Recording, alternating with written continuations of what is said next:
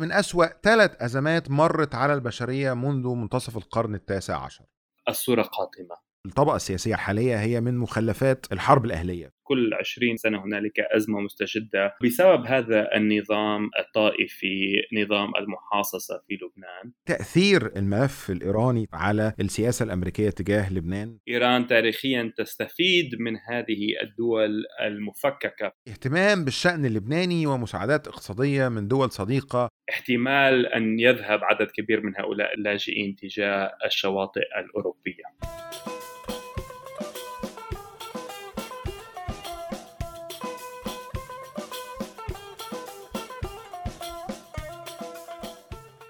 أهلا بيك في حلقة جديدة من بودكاست بالعربي أنا ماهر جبرة. لبنان يغرق نحو أسوأ ثلاث أزمات عالمية. ده كان عنوان تقرير البنك الدولي اللي أصدره عن لبنان في بداية الشهر الحالي واللي قال فيه إن الأزمة الاقتصادية اللبنانية تعد من أسوأ ثلاث أزمات مرت على البشرية منذ منتصف القرن التاسع عشر. لبنان بيمر بأزمة اقتصادية قاسية جدا. معدل تضخم رهيب الليرة اللبنانية فقدت أكثر من 85% من قيمتها وحوالي نصف اللبنانيين أصبحوا تحت خط الفقر. أيضا في غياب لبعض السلع الأساسية من الأسواق إلى جانب حالة من الشلل السياسي وغياب القدرة على تشكيل حكومة.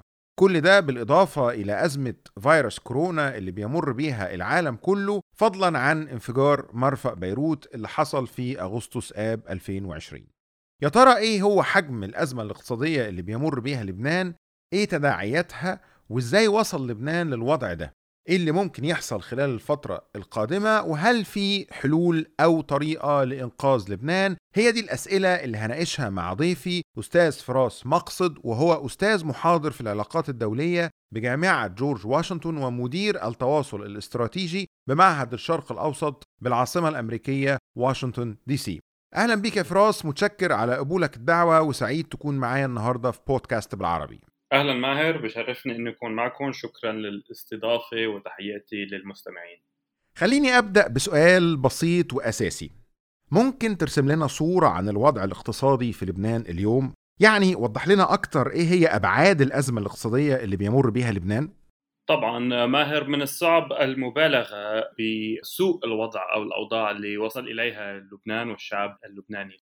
لبنان بمخيلة الكثيرين هو طبعا بلد جميل بلد سياحي ولكن أيضا بلد الأزمات والحروب. مع هذا كله تاريخ لبنان المعاصر لم يشهد أزمة اقتصادية مالية سياسية متشعبة الأبعاد مثل الأزمة الذي يعانيها الشعب اللبناني اليوم. طبعا أنت سبقت وذكرت في المقدمة أن العملة اللبنانية فقدت أكثر من 85% من قيمتها في السنة الماضية، نحن اليوم نقارب أكثر من 90% من قيمة الليرة اللبنانية فقدت. التداعيات اليومية لهذا الموضوع معناته الدواء ينفذ المستلزمات الأساسية في القطاع الصحي تنفذ القطاع الصحي كان هو من القطاعات الأساسية والحيوية في الاقتصاد اللبناني. الكثير من الدول الخليج كانوا يأتوا إلى لبنان للطبابة فهذا اليوم غير موجود بقى. السياحة تقريبا انتهت. هذه آه، في مخيلة الشعب اللبناني أزمة اقتصادية اجتماعية تذكر بأزمة 1914 15 إلى 18 يعني أبان الحرب العالمية الأولى عندما ثلث الشعب اللبناني قتل أو قضى حتفه بسبب المجاعة تحت الحكم العثماني. عندما حول يعني مخزون الغذاء اللبناني للجيش العثماني والثلث الآخر هاجر. نحن نعرف أن اللبنانيين منتشرين في بقاع العالم أجمع من أمريكا اللاتينية إلى أوروبا وأفريقيا وهذا قسم كبير منه كان بسبب هذه المجاعة. وبقى الثلث الذي هو اليوم في لبنان؟ هذه أزمة تنذر بهذا النوع من الأزمات التي تغير واقع لبنان السياسي والديمغرافي والسياسي اللبناني الذي نعرفه ونحب.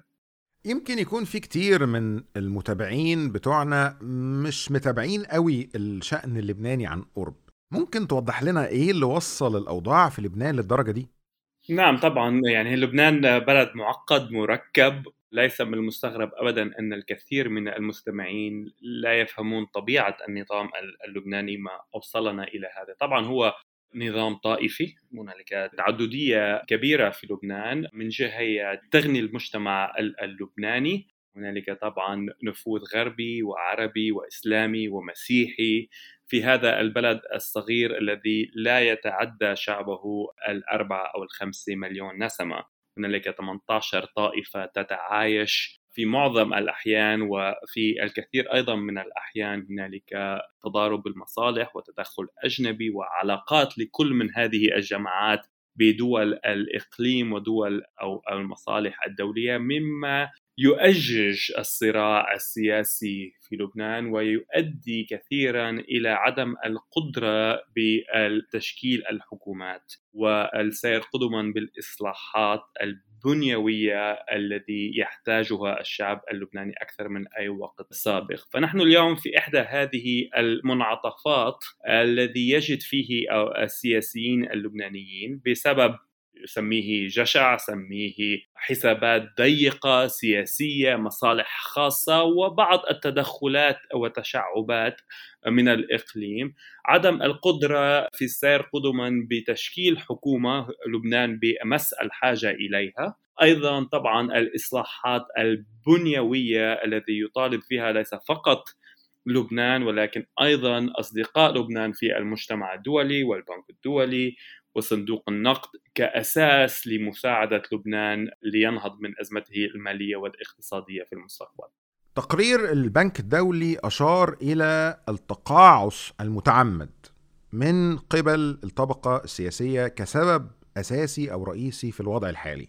ممكن توضح لنا ده أكتر شوية؟ طبعا يعني سبق وأشرت إلى المصالح الضيقة والفساد المستشري عند الطبقة السياسية اللبنانية. قسم كبير من هذه الطبقة السياسية هي من مخلفات الحرب الأهلية. البعض يسميها الحرب الأهلية البعض يسميها حروب الآخرين على أرض لبنان ولكن هذه الأزمة التي استمرت من 1975 إلى 1990 وانتهت باتفاق ما يسمى اتفاق الطائف ودستور جديد للبلاد. هذه نفسها الطبقة السياسية الذي أوصلت لبنان إلى الحرب. بعض زعماء الحرب هم اليوم مترئسين المؤسسات اللبنانية ومن هنا ليس هنالك استغراب كبير أن الفساد مستشري، نحن نعلم أن أكثر من 30 سنة من بعد انتهاء الحرب اللبنانية، لبنان ليس هنالك حتى كهرباء، ليس هنالك الماء، ليس هنالك أبسط الخدمات الذي يفترض المرء أن تؤمنه الحكومات أو الدولة التي ترعاه ليست متوفرة في لبنان. هذه الطبقة اليوم منقسمة على نفسها تتقاتل على ما تبقى من طالب الجبن آه، في لبنان وهو ليس بالكثير. وطبعا هنالك انتخابات نيابية ورئاسية في السنة القادمة سنة 2022 مما يؤجج هذا الصراع لأنه طبعا هنالك قتال على من سيستحذي على وزارة الداخلية ووزارة العدل الوزارات التي تسمح للسياسيين اللبنانيين بمد نفوذهم والمحاولة بالتأثير على هذه الانتخابات التي ممكن أن تكون مفصلية. تشعب للمصالح الضيقة جدا وتقاسم قالب الجبنة ما ليس لديه أي صلة بمصالح الشعب اللبناني أو مستقبل هذا البلد. أنا عارف إن السؤال اللي هسأله طبعا ممكن يكون بديهي جدا بالنسبة لك أو بديهي جدا بالنسبة لأي حد متابع الشأن اللبناني عن قرب. لكن زي ما ذكرت قبل كده كتير من المتابعين بتوعنا مش متابعين الشأن اللبناني عن قرب. أنا عارف إنه ممكن يكون سؤال يحتاج لوحده حلقة بس ممكن في دقيقتين تديني فكرة اتفاق الطائف ده حصل ليه؟ إيه اللي حصل في الحرب الأهلية؟ يعني ملخص عشان اللي بيسمعنا يبقى فاهم السياق التاريخي انت قلت إن الطبقة السياسية الحالية هي من مخلفات الحرب الأهلية فأنا عايز أوضح أكتر أو تسمح لي أنت توضح لنا أكتر الحرب الأهلية حصلت إزاي اللي حصل فيها اتفاق الطائف ده كان إيه وإزاي ده مرتبط بالوضع المعقد جدا اللي بيعيشه لبنان النهارده. بسبب التعددية الذي يتمتع بها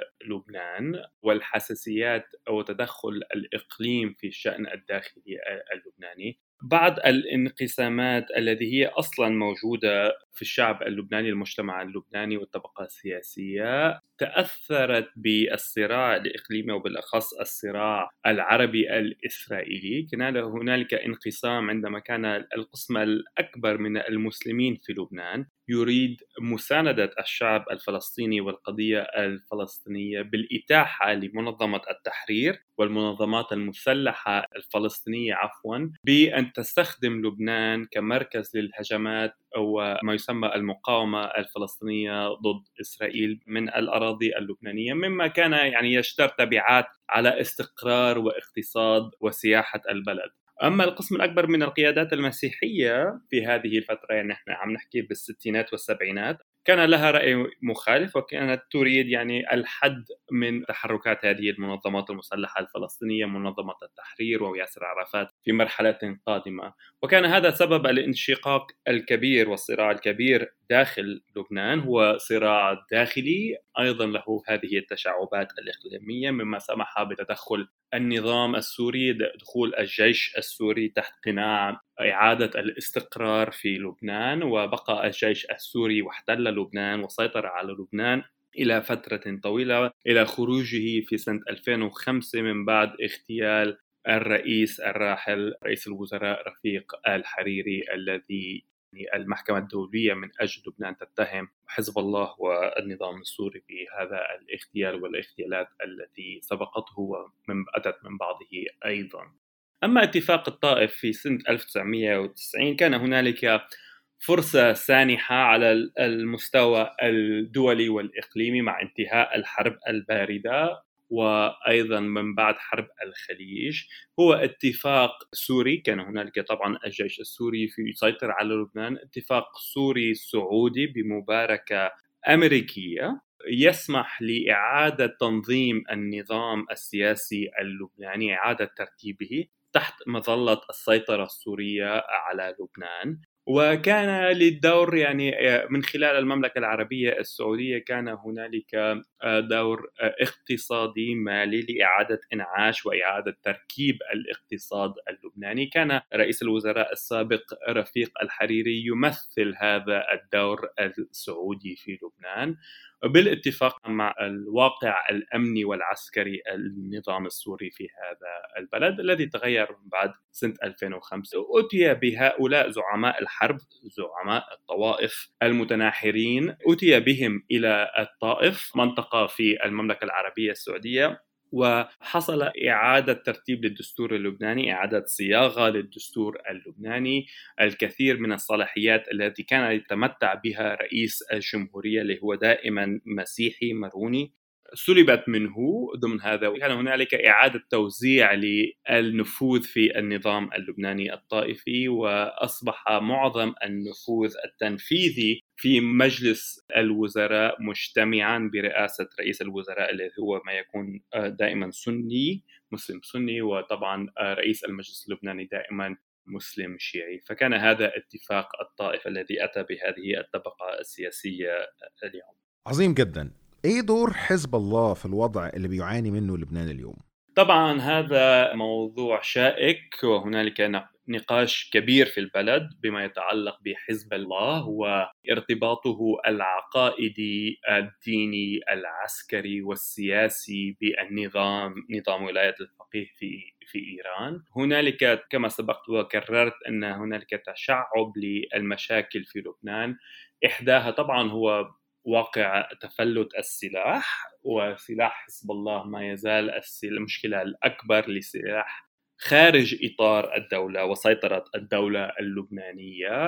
اتفاق الطائف تحت ذريعة مقاومة إسرائيل إسرائيل التي انسحبت من بعدها سنة 2000 من لبنان. آه، تحت ذريعة مقاومة إسرائيل أبقي على سلاح حزب الله بينما سلاح الميليشيات المتبقية أخذ منها وسلم إلى الدولة اللبنانية. هنالك من يسأل هل ممكن بناء دولة معاصرة حديثة تبسط سلطتها على جميع الأراضي اللبنانية تبني علاقات متوازية مع الدول دول الجوار والعالم. في خلال وجود ميليشيا هي أقوى من الجيش اللبناني أو القوى الأمنية اللبنانية. أو مؤسسات الدولة عموما وتسيطر على المرافق العامة. طبعا هنالك نفوذ قوي لحزب الله في المرفأ مرفأ بيروت. وهنالك الكثير من علامات الاستفهام عن دور حزب الله في إدخال هذه المواد المتفجرة التي سببت بهذا الانفجار المروع والقتلى. فهنالك دور كبير لحزب الله ولكن هنالك أيضا رأي مخالف يقول أنه نعم تواجد حزب الله. تنظيمه العسكري هو جزء كبير من المشكلة في لبنان ولكن هذه مشكلة خارجة عن سيطرة اللبنانيين. هذا موضوع يتعلق بدور إيران في المنطقة المفاوضات الجارية على مستوى الولايات المتحدة وإيران والصراع لربما الصراع العربي الفارسي دور المملكة العربية. فنحن ليس باستطاعتنا كلبنانيين أن نعالج هذا الموضوع. ينبغي علينا التركيز على المسائل الأخرى التي لها تداعيات اقتصادية أي الفساد والطبقة السياسية وما يشابه ذلك. فهذه نقطة أساسية من الخلاف والبحث بين السياسيين ومتابعين الشأن اللبناني. باعتبار إن حضرتك أستاذ في العلاقات الدولية ممكن تحكي لي شوي عن ملامح السياسة الأمريكية تجاه لبنان في الوقت الحالي وإيه تأثير الملف الإيراني تحديدا على الوضع في لبنان أو إزاي ده بيأثر على السياسة الأمريكية تجاه لبنان؟ نعم علينا بالبدء يعني أن نكون واقعيين في مقاربة هذا الموضوع، لبنان ليس في سلم الأولويات، هو ليس في سلم الأولويات. لدى الولايات المتحدة وليس في سلم أولويات دول المنطقة ودول الخليج بالأخص وممكن أن نتحدث عن ذلك أكثر. ولكن بما يتعلق بسياسات إدارة بايدن نحن نعلم أن إدارة بايدن وحتى إدارة ترامب إلى حد ما تريد يعني الابتعاد عن حروب ومشاكل المنطقة هي تريد التركيز أكثر على ما يسمى الصراع الدولي أو تنامي نفوذ الصين وأيضا الدور الروسي الذي هو يتنامى في المنطقة إذ كان من خلال الساحة السورية أو حتى في ليبيا وبعض العلاقات المستجدة ما بين روسيا وحتى حلفاء الولايات المتحدة في المنطقة في الخليج وأيضا إسرائيل. فهنالك دور متنامي للصين وروسيا على مستوى العالم. الأولوية القصوى لدى الولايات المتحدة بما يتعلق بالملفات الخارجية هي مواجهة هذا التحدي الدولي والالتفات أو الابتعاد عن حروب ومستنقعات الشرق الأوسط الذي الناخب الأمريكي مستاء من هذا الموضوع ولا يريد أن يرى ادارته تصرف المال مال الضرائب الأمريكية وتبعث بالجنود إلى هذه المنطقة. بما يتعلق بمنطقة الشرق الأوسط والسياسة الأمريكية إيران هي الأولوية الأولى محاولة التعامل مع التحدي النووي الإيراني والعودة إلى اتفاق معدل لما يسمى ال JCPOA ولهذا السبب نرى هذه المحادثات في فيينا. أما تشعبات الملف الإيراني أي تدخلات إيران على نطاق المنطقة في العراق ولبنان وسوريا والحوثيين في اليمن هذه الميليشيات هي أيضا يعني موضوع بحث حلفاء الولايات المتحدة إسرائيل والدول الخليج في المنطقة لديها الكثير من الامتعاض ولكن لا أعتقد أن الولايات المتحدة سيكون هنالك تركيز كبير. لبنان يدخل إلى النظرة الأمريكية أو السياسة الأمريكية من خلال هذه النافذة أي تشعبات الملف الإيراني في المنطقة ودور حزب الله.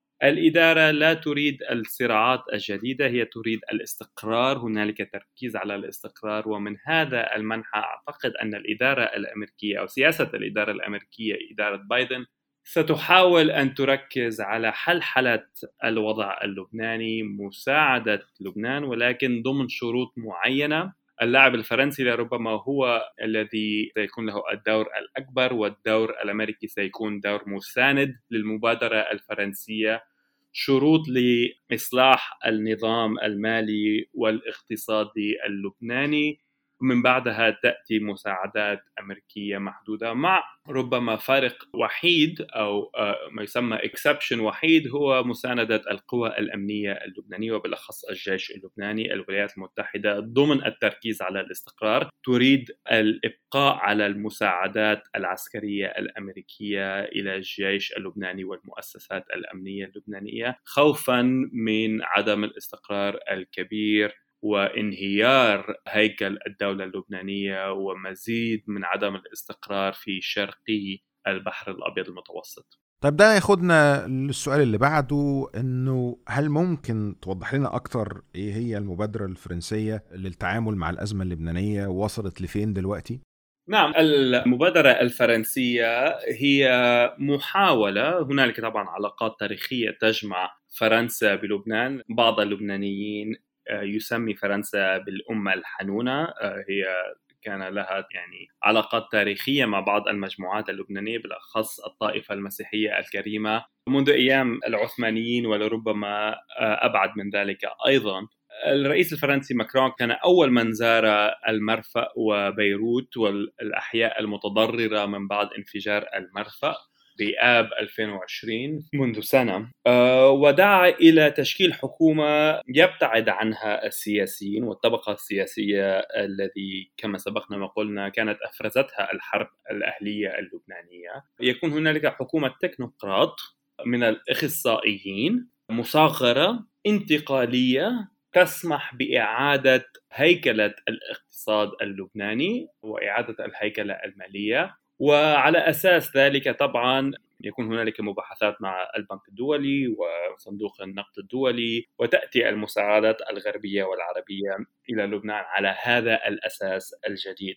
طبعا الطبقة السياسية اللبنانية ليس لها مصلحة بهذا الموضوع هذه الطبقة السياسية التقليدية ما زالت تتصارع وتتناحر وهنالك مفاوضات حول تشكيل هذه الحكومة. نحن نبتعد عن فحوى المبادرة الفرنسية والآن أصبحنا نتكلم عن المحاصصة ومن سيكون له أي وزارة وأي وزير. وهنالك محاولة لدى هذه الطبقة السياسية أن تقول إلى المجتمع الدولي نحن من نحن والواقع السياسي اللبناني على الأرض في بيروت ليس بإمكانكم تشكيل حكومة إلا من خلالنا وإلا سينهار هذا البلد. وإذا انهار هذا البلد طبعا سيكون هنالك عواقب وخيمة على بالنسبة للإقليم وعدم الاستقرار في الإقليم وهذا ما لا تريدونه. فأي مساعدات وأي حل للمسألة اللبنانية يجب أن يأتي من خلالنا نحن هذه الطبقة السياسية التقليدية في لبنان.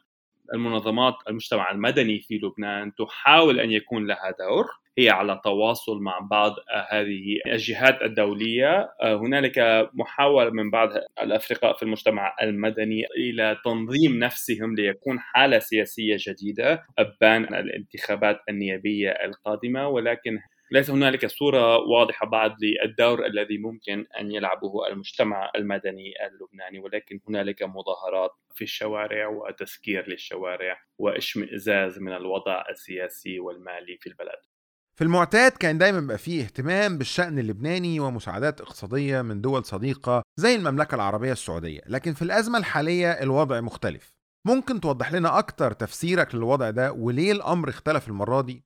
نعم هنالك تغير في القيادة في المملكة العربية السعودية وفي نظرة هذه القيادة إلى الوضع في المنطقة. طبعا هنالك تغيرات على الأرض في لبنان ولكن على وضع المنطقة مع تغلغل النفوذ الإيراني في عدد من الدول العربية ومن بينها لبنان. النظرة السعودية الحالية والخليجية بالإجمال ولكن تحت قيادة المملكة العربية السعودية هي أن نحن بعثنا بكثير من المال والمساعدات للشعب اللبناني الصغير.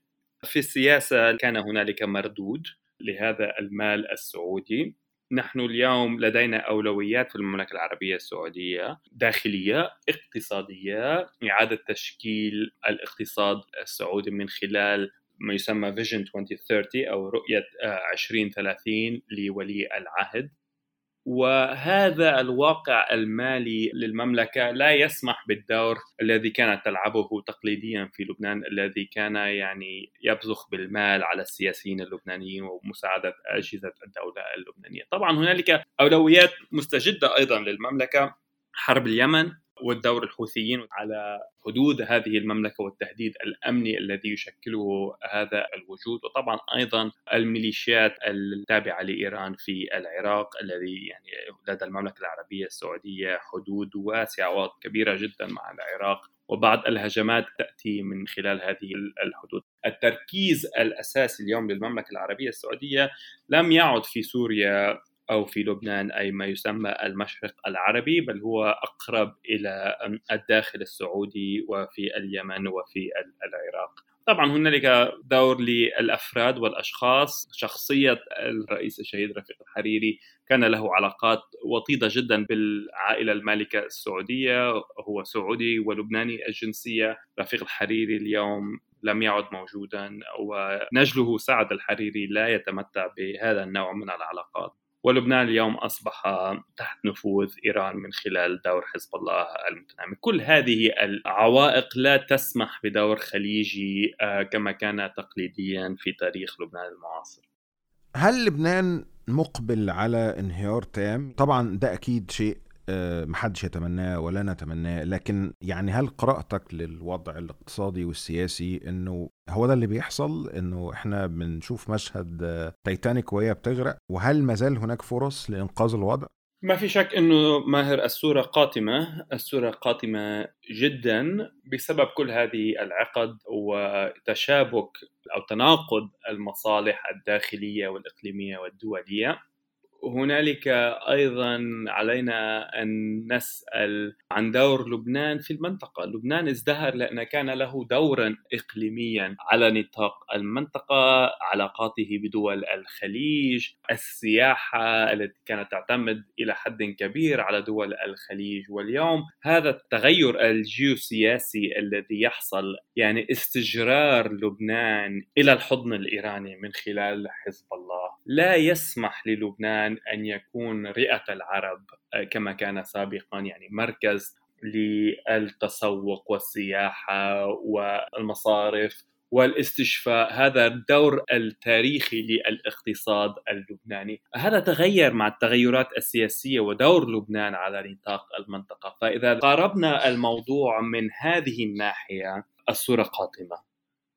ثم يضاف إلى ذلك طبعا الدور السيء جدا الذي تلعبه هذه الطبقة السياسية اللبنانية والفساد المستشري. فعندما ننظر إلى الموضوع أو نقاربه من هذا المنحى، نعم أنا لست متفائلا هذه أزمة مستشرية تحتاج إلى سنين لكي يتخطاها اللبنانيين وإذا تخطوها هنالك الكثير من الشروط والعقبات التي يحتاج لبنان أن يتعامل معها من خلال محاربة الفساد والتغيير المؤسساتي وتغيير النمط نمط السياسة والتعامل مع المجتمع الدولي البنك الدولي ومؤسسة النقد الدولية. كل هذه عقبات صعبة جدا فأنا لست متفائلا بمستقبل لبنان على القليل على المدى القريب طب لو استمر الوضع في التدهور ويعني ما لا نتمنى ذلك طبعا وإنهار لبنان بالكامل إيه تداعيات ده على الدول المجاورة وعلى باقي المنطقة؟ يعني هنالك من يقول أن المستفيد الكبير سيكون حزب الله لأنه حزب الله لديه ما يكفي من المناعة ومؤسساته الخاصة إذ كانت الاجتماعية أو الصحية أو الأمنية لكي يضبط مجتمعه ومناطقه. وباقي ما تبقى من لبنان. سيكون هنالك تفكك لأوصال المجتمع وأوصال الدولة وما يشبه الحكم الذاتي في بعض المناطق. طبعا هنالك يعني ممكن أن نتوقع المزيد من الفوضى سبب الأزمات مع المملكة العربية ودول الخليج. منذ أشهر هو تفشي ظاهرة المخدرات وتصدير المخدرات من لبنان إلى دول الجوار. ومن أيضا من سوريا لأن هنالك آه، هذه الفوضى هي قائمة في سوريا. فتفكك أوصال الدولة وأن يصبح لبنان أكثر دولة فاشلة أكثر ما هو اليوم. يعني هو على شفير أن يكون دولة فاشلة. أن يصبح آه، دولة فاشلة تماما تصدر الأزمات. لدول المنطقة ودول آه، الجوار. وتنامي دور إيران. إيران تاريخيا تستفيد من هذه الدول المفككة في المنطقة إذا كانت سوريا أم العراق أو يمن أو حتى لبنان. إيران تدرك كيف الاستفادة من هذه المجتمعات المتفككة. أي تنامي دور إيران على ضفاف البحر الأبيض المتوسط وطبعا على حدود إسرائيل وهذا ما يزعج الغرب والولايات المتحدة. ممكن أن نرى لبنان في حالة شبيهة للبنان أبان الحرب الأهلية عندما كان هنالك تفكك كبير لأوصال الدولة وهنالك إعادة إنشاء للحكم الذاتي والميليشيات والانهيار المالي والاقتصادي. وطبعا مشكلة لبنان الآن أن هنالك الوجود السوري النازحين بالملايين. هنالك ما يقارب مليون ونصف مليون نازح سوري وما يقارب 300 ألف نازح فلسطيني آه، لاجئين فلسطينيين في لبنان وكل هذا سيؤثر طبعا على احتمال أن يذهب عدد كبير من هؤلاء اللاجئين تجاه الشواطئ الأوروبية. خليني أسألك سؤال أخير وأتمنى الإجابة تدينا بعض الأمل. إيه تصوراتك عن الحل؟ يعني لبنان كما سبقنا وقلنا هو بلد الأزمات يمكن أن نقول ذلك. لبنان الذي نحب والذي نعرفه آه، إنه أيضا بلد فن وثقافة وسياحة هو يتعايش ما بين الأزمات. كل 20 سنة هنالك أزمة مستجدة. بسبب هذا النظام الطائفي نظام المحاصصة في لبنان لا أعتقد أن هنالك خروج مستدام من هذه آه، الأزمات إلا من خلال واقع سياسي جديد في البلد يعالج هذه الطائفية السياسية المستشرية ولكن الواقع يقول أن هذا ليس ممكنا لربما في المستقبل القريب. طبعا هنالك انتخابات نيابية في ربيع صيف سنة 2020 22 وأتمنى على المجتمع المدني اللبناني العابر للطوائف والعابر للمجتمعات والمصالح الضيقة أن يستطيع أن يشكل حالة جديدة على الساحة اللبنانية. أتمنى على المجتمع الدولي أن يساند الشباب اللبناني الذي يحاول أن يخلق واقع سياسي جديد من خلال هذه المنظمات ومن خلال إعادة تنظيم نفسه سياسيا للتغلب على هذه الطبقة السياسية التقليدية زعماء الطوائف زعماء الحرب الذين ما زالوا يسيطروا ويتسلبطوا على مستقبل اللبنانيين وأولادهم. هذا الحل الوحيد. هنالك انتخابات هنالك نافذة أمل صغيرة صغيرة جدا لأن النظام مقفل والنظام الانتخابي صعب ومقفل إلى حد كبير. ولكن علينا أن يعني يكون عندنا بعض من الأمل والأمل دائما على الشباب والشابات في بلادنا العربية وفي لبنان. في النهاية أحب أشكرك جدا على وقتك وعلى النقاش الثري والمفيد وأتمنى يكون لنا فرص أخرى للحوار في المستقبل. شكرا جزيلا. شكرا لك ماهر شكرا للاستضافة.